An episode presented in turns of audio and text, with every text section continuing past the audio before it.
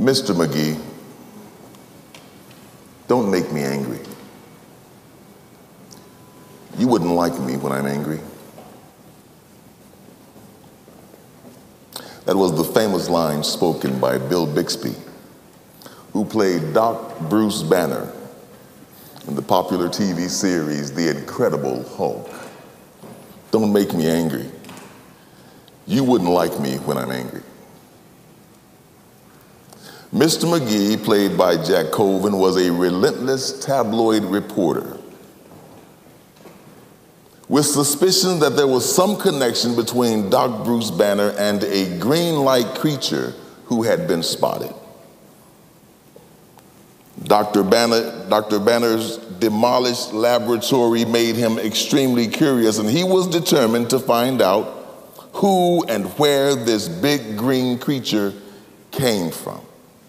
He was determined to get to the bottom of the mystery, and so he made it his life's purpose to harass and to intimidate Doc Bruce Banner.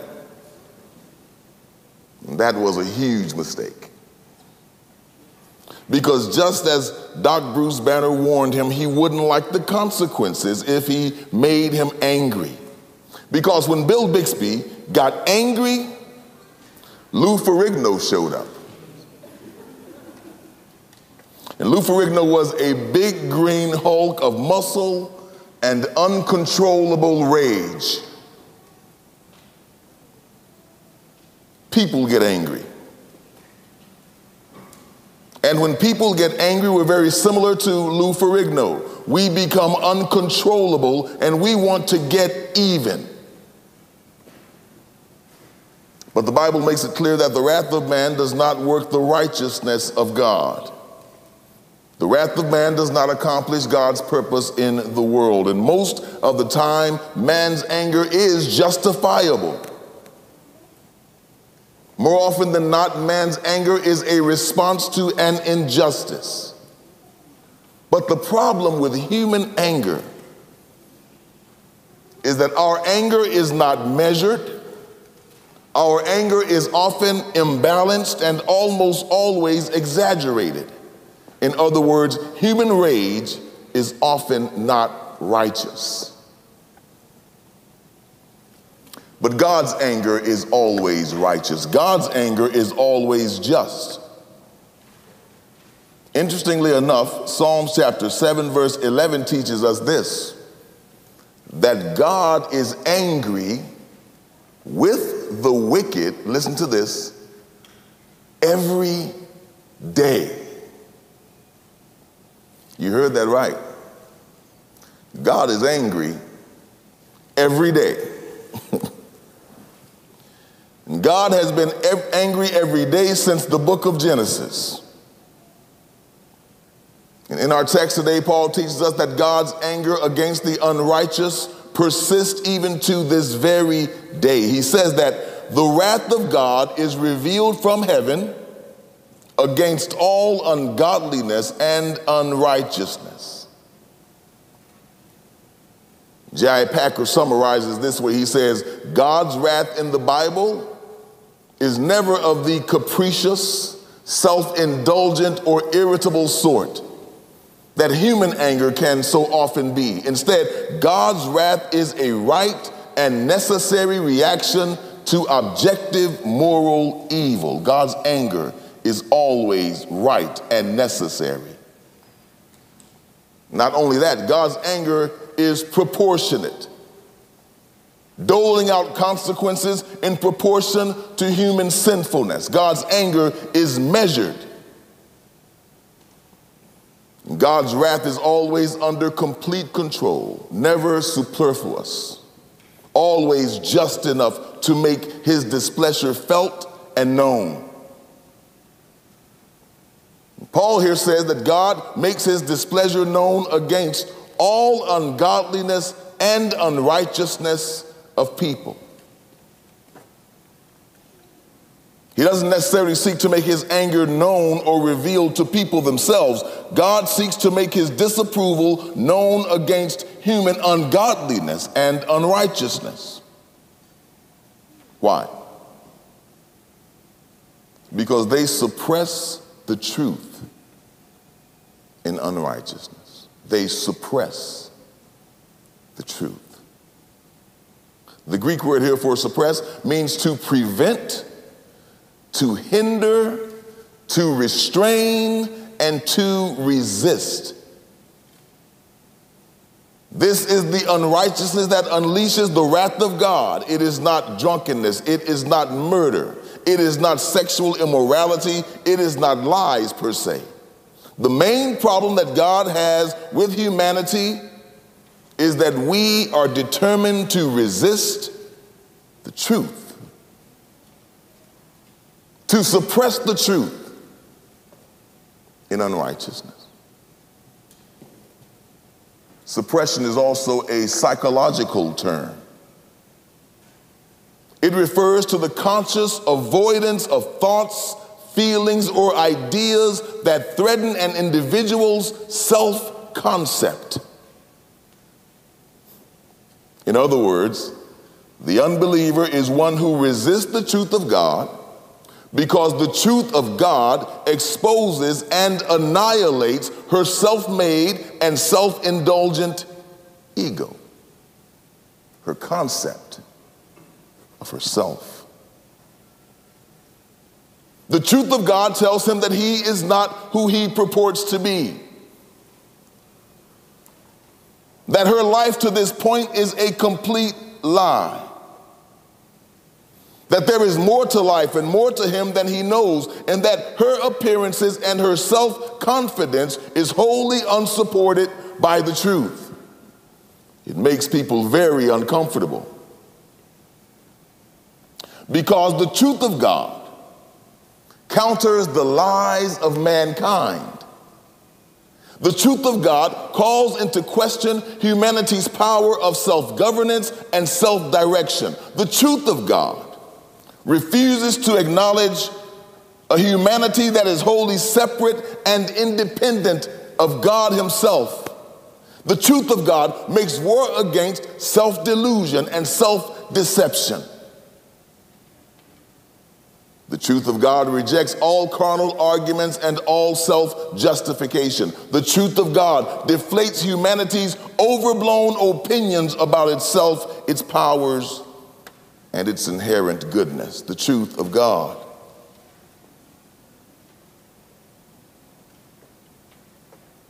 And the fact of the matter is that for most of humanity, the truth of God is very annoying. Causes anxiety because it leaves one feeling vulnerable and dizzied by the existential truth that he is not in control. Not in control of his life, not in control of his death, not in control of his destiny. The truth of God places the ego in check, and no one likes to be put in check. So, why does God check, check us? Why is God being such a joy kill? Why is God dissatisfied with the fact that I have made something of my life and of myself? That I figured it all out? Why is God angry with that? Why is God so determined to tear down my house, this good life that I've built for myself? Why is heaven so intent on interfering with the narrative that caused me to have some semblance of peace in this crazy world? Why would God be angry with me about this?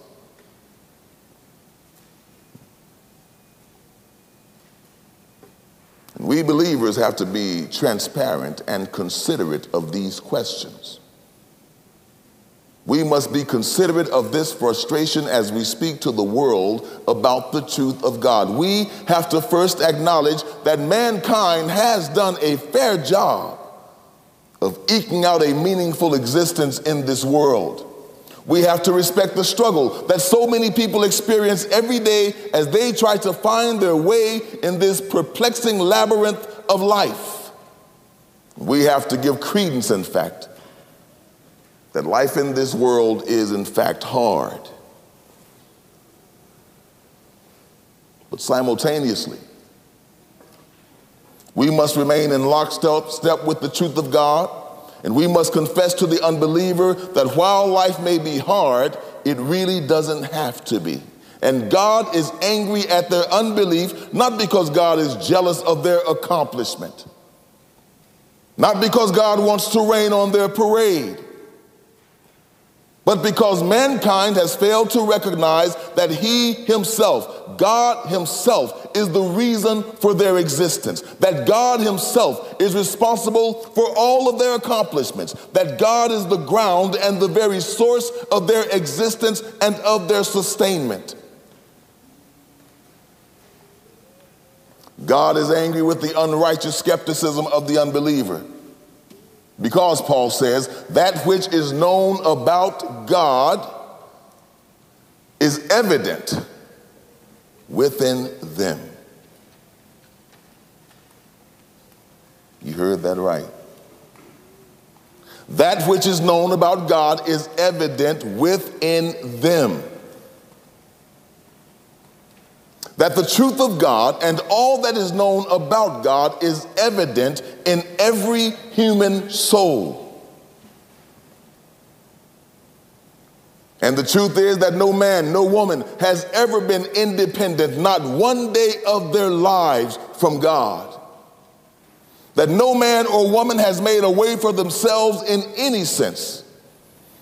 But this breath of life that God breathed into the first man continues to resuscitate, to revive, and to breathe new life into the nostrils of every human soul since the beginning. We have never been separate from God. That humanity is made in the image and the likeness of God. And the truth of God, the fact of God, the undeniable reality of the existence of God is supported by the existence of every human soul.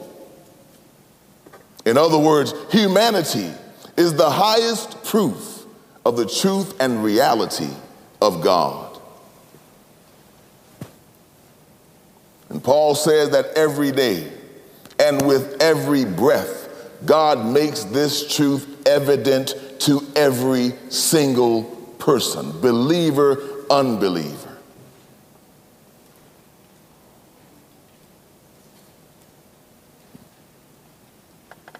But this truth of God, the love of God, and the power of God, the very reason each human persists to this day, is the very truth that humanity seeks to eradicate.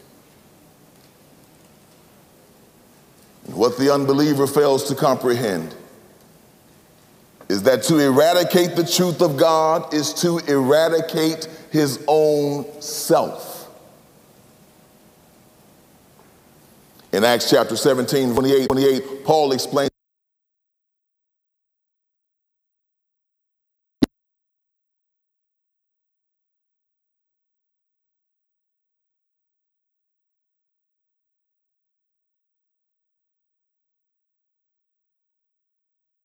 And we would cease to exist.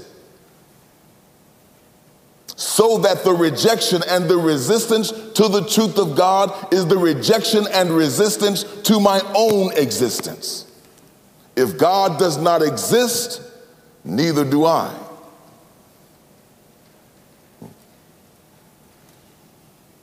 Which makes Descartes' most defining revelation the epitome of vanity and of human self deception. You know what Descartes said? Descartes, after months and months of his foolish quest to find proof of his own existence, he wrongly concludes, I think, therefore I am.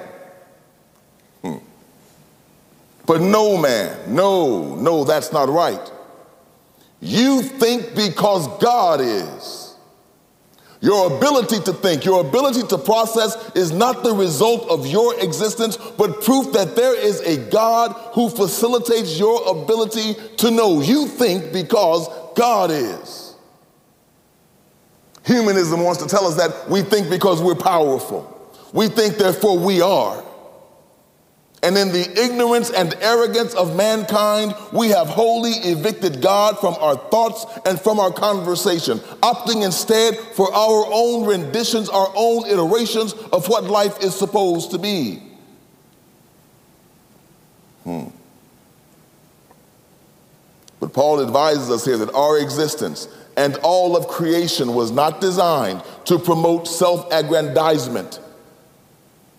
He says in verse 20, since the creation of the world, God's invisible attributes, that is, his eternal power and divine nature, have been clearly perceived, being understood by what has been made, so that they are without excuse. The truth of God, Paul says, is evident, it's apparent not only within man, but in all that God has created. You cannot deny it. You cannot avoid it. You cannot get away from it. But oh, how we try. And as humanity continues to evolve, we seem to become more and more proficient at avoiding God, more and more proficient at resisting God. Our iPhones and our tablets the television and social media, gaming. We devise alternative worlds, alternative communities. We even alter our own persons and the narratives of our own lives, trying to avoid God. And by these ill advised pursuits, we hide our heads in the proverbial sand so that we do not have to be reminded of God not through the singing of a bird, not in the majesty of the mountains, and especially not in the drumbeat of our own hearts that so loudly declare and proclaim to us that God is. And even the lowest, even the worst sinner cannot help but hear it. No matter how many distractions we create for ourselves to resist the truth.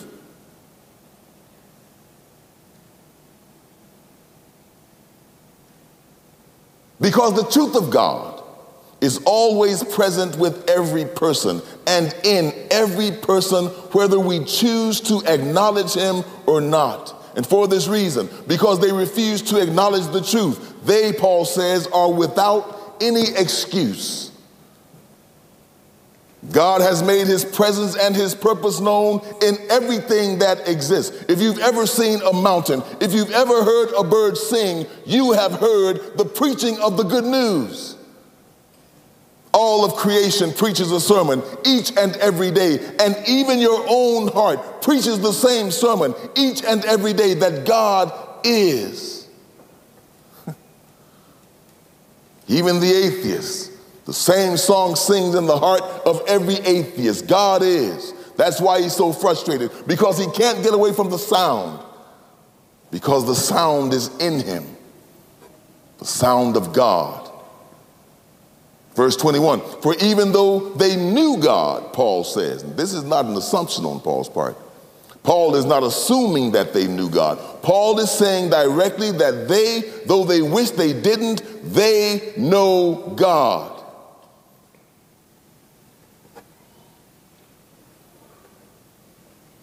If they recognize themselves, they recognize God. if they acknowledge themselves, they have to acknowledge God. They might, may not be aware that they know God, but God is evident in them. And anytime they acknowledge themselves, they cannot help but to acknowledge God. In Him we live and move and have our being. Without Him, there is no we.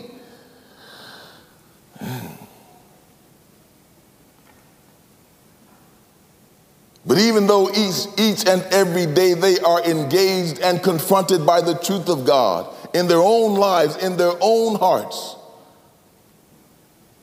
Paul says they did not honor him as God. They recognized him, but they named him something else. They didn't name him God, they named him something else. They named him luck, they named him fate. They named him hard work and determination, tenacity, and the power of the human spirit. They gave God a different name. They refused to give honor where honor is truly due. Paul says, and they do not give thanks. They're not grateful, not grateful to God in any way. Instead, they're grateful and they give credit to something else, to someone else. Most often, they give credit to themselves.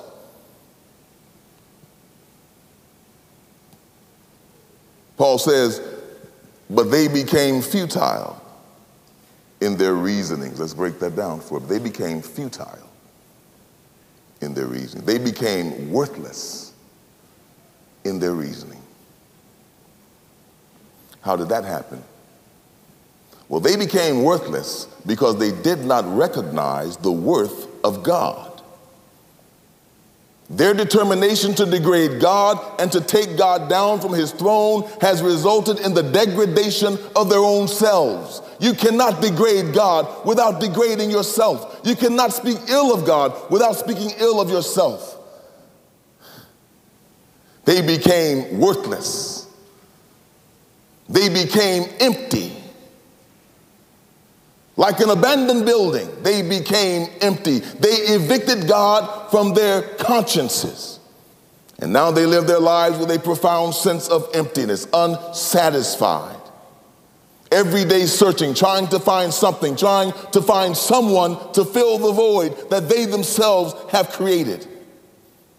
Someone to fill the crater that they have created inside of their own souls.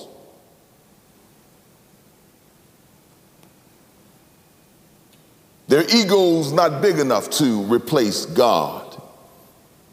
Their impotent and small human spirit is not powerful enough to supplant the Spirit of God. They are empty.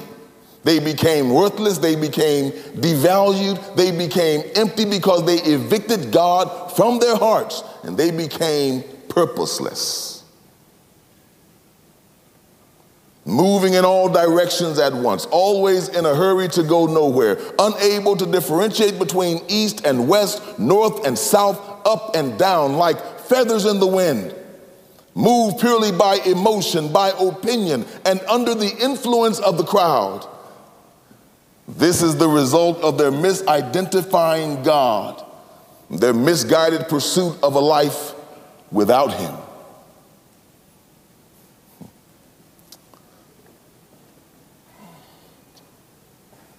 But their worthless thoughts, their empty souls, their purposeless existence is not the worst part of the repercussion. Paul says their senseless hearts were darkened. Imagine how desperate is their situation. They feel bad about themselves and their lives. They struggle with persistent bouts of emptiness. They cannot fathom why they're even in the world. They have no purpose. And now Paul says, on top of all of that, they are covered in utter darkness. And not just spiritual darkness, but emotional darkness. They have a dark outlook on today and on their future, covered in darkness. And in their pride, they surmise that a life devoid of God, even if it means dwelling in darkness, is better than a life with God. And so they persist in their resistance of Almighty God. They spend their days making excuses for the darkness, trying to make sense of their darkness, taking medications to ward off their spiritual blues. And in an act of true self deception, they learn to wear their mental weaknesses, their depression, and their anxiety. They learn to wear their mental weaknesses like badges of honor. They brag about not feeling valued. They take comfort in their feelings of despair, and the rest of the world applauds them. If you want to get recognition, attention, if you want to get applause, just say that you have a mental illness. I'm feeling dark. I'm feeling blue. The tennis players, I can't play today. I feel dark. I feel blue. Next thing you know, everybody in the Olympics starts feeling blue every day, and the world says, Good for them. They're coming out and being honest, they're being authentic.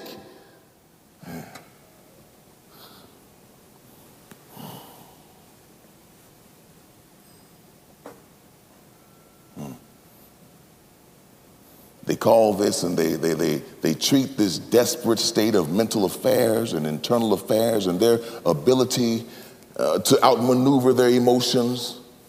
They call this wisdom. I know how to live with my problem. I know how to live in the darkness. I know how to navigate the dark path without God. They call this wisdom. Paul says in verse 22 claiming to be wise, they became fools. they made a fool of themselves. They tricked themselves into selling their birthright for fleeting pleasure and self pacification. They replaced God's care with their own self care. God's thoughts for the thoughts and opinions of the masses. And they join in the parade of fools headed for eternal destruction. Not only this, but Paul says they exchanged the glory of the incorruptible God for an image in the form of corruptible mankind. They worship humanity. As it was back then, so it is today. We worship humanity. We're humanistic. Be a good human. Be a kind human. We praise humanity. We worship the strong man. We follow the prescriptions of the rich and the famous. Paul says not only that, they even worship nature. They worship the birds. They worship four footed animals and crawling creatures. Hmm. But each of these, mankind, birds, bulls, and snakes, whatever it is, all of these were telling them the same story, unbeknown to them. All of them declare the glory of God. But the foolish man, resists the message that speaks beyond what he can perceive with his eyes or hear with his ears and perceive in his carnal mind. Because the truth of God is only spiritually discerned. So he worships the form rather than the truth. This non believer has given up on God because an all knowing God illuminates the fact that he himself does not know. An all powerful God diminishes his personal power. And in her ignorance, she perceives that an omnipresent God restricts her movement toward becoming whatever and whomever she wants to be. I can't have a God like that in my life. I don't feel free. He won't let me do what I choose. He won't let me be who I want to be. And so he resists God. He doesn't want his ego to be checked. The unrighteous person has given up on God. And therefore, in verse 24, Paul concludes that God gave them up. Here's the bad news Paul says, God gave them This is the culmination and the semi-final determination of God toward all those who resist him. God gave them up. God gave up. How many times do you read that in the Bible? God quit. God resigned. God gave up. How many times do you read that? Surprisingly, you read that a number of times in the Bible that God gave up. And the one most prominent of all of the scripture is the flood that's found in Genesis chapter 6 to chapter 9. You can read that. You should read that this week on your own to see how God just gave up. But for today, I only want to call our attention to God's reason for giving up, God's reason for flooding the whole world found in Genesis chapter 6, verse 3, when God simply says this My spirit shall not always strive with man, for he is also flesh. My spirit will not always strive with man, for he is also flesh. I am not going to keep doing this forever, God says. I will not be dishonored forever, God says. I will not be ridiculed and evicted from my own house forever. I am not going to remain silent forever. God has been saying this since the beginning. But the Bible says that God waits so that he might be gracious. God holds back his wrath because he desires to be gracious. But he says, the fact of the matter is, man, the fact of the matter is, woman, that my spirit will not continue to contend with you forever.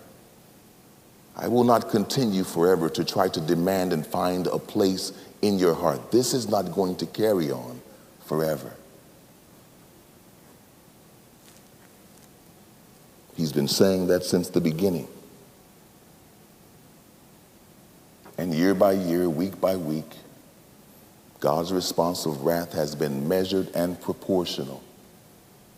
And as we look around at our world today, we can clearly see that God is growing more and more impatient with man. That God, by degrees, is giving up on humanity slowly and steadily. God is giving up.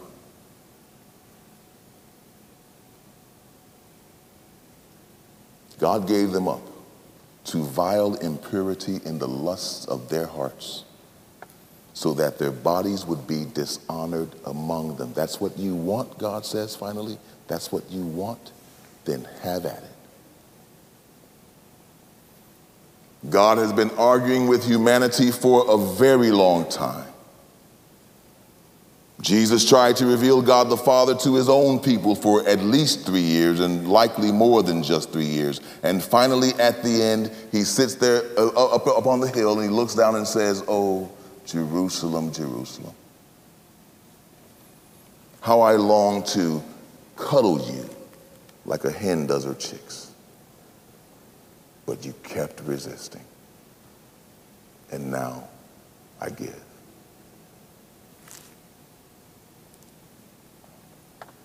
The atheist would love to hear that. Good, finally. I don't need to hear about you anymore. Good, finally, you're out of my life. I don't have to spend my time resisting your truth. Good, I'm glad you're gone because he doesn't understand what that means.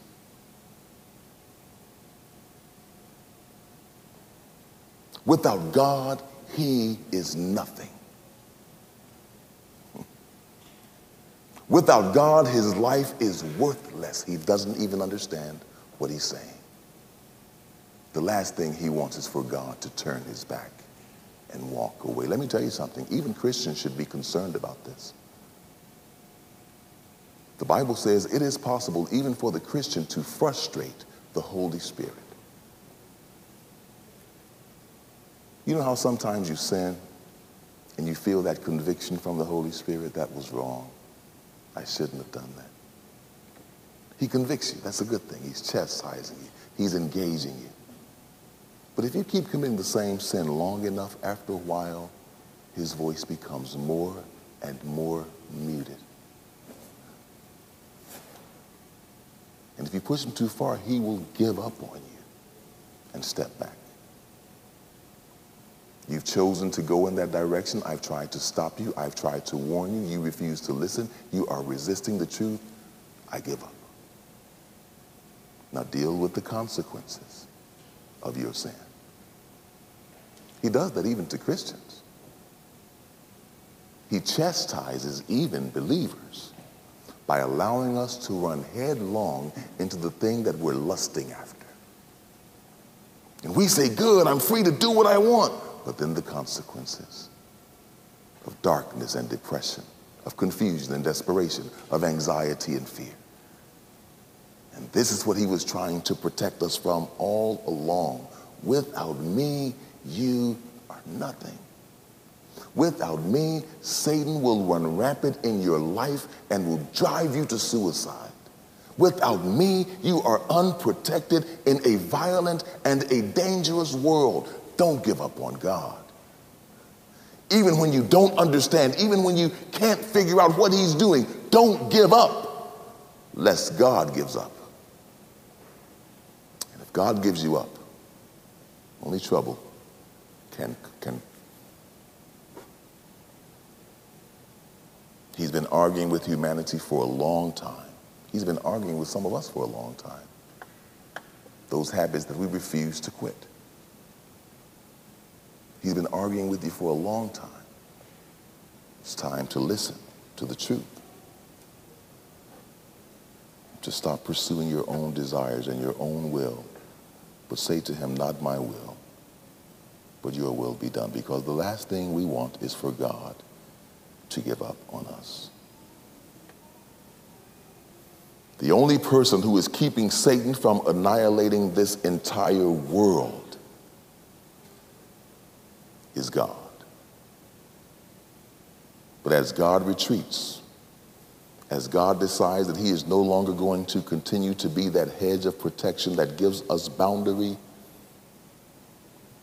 as God more and more acquiesces to our rebellious attitudes and our demands for self direction,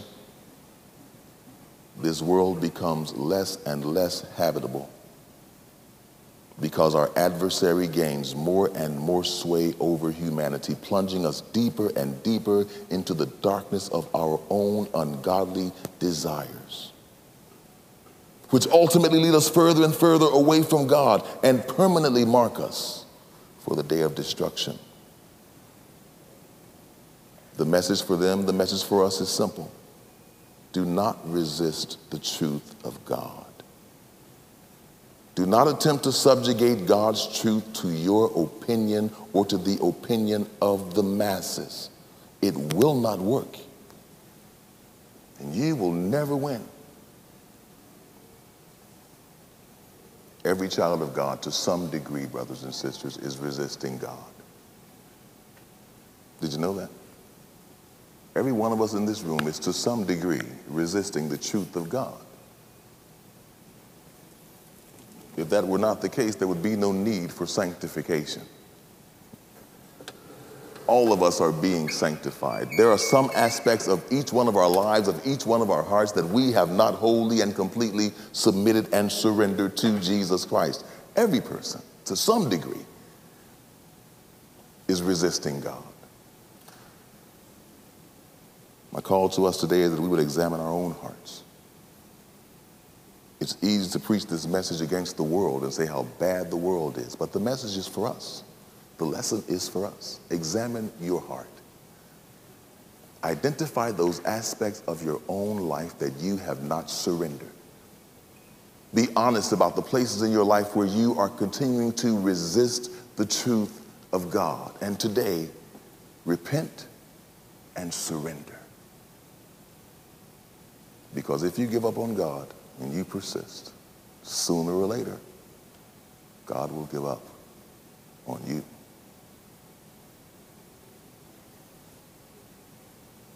Let's pray.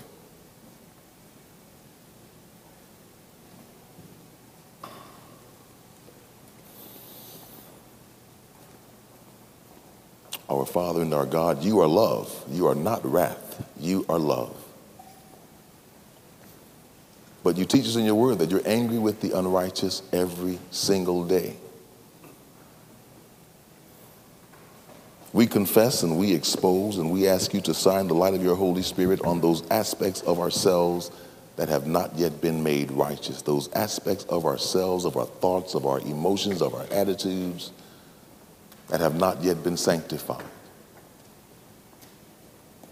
We confess today that we have independent streaks where we want to do things our own way, where we want to have life our own way. We confess that today and we repent to you.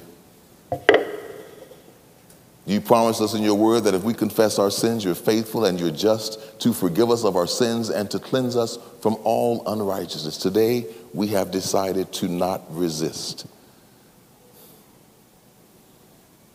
to not find justifications for our actions to not make excuses, but to reflect upon and to accept the truth that you are in our hearts and that you are aware of our every emotion, our every intention. You know the places where we're resisting you. We ask you today to shine a light in our hearts, to show us those places. Give us the ability and give us the will to surrender our all in Jesus' name. Amen.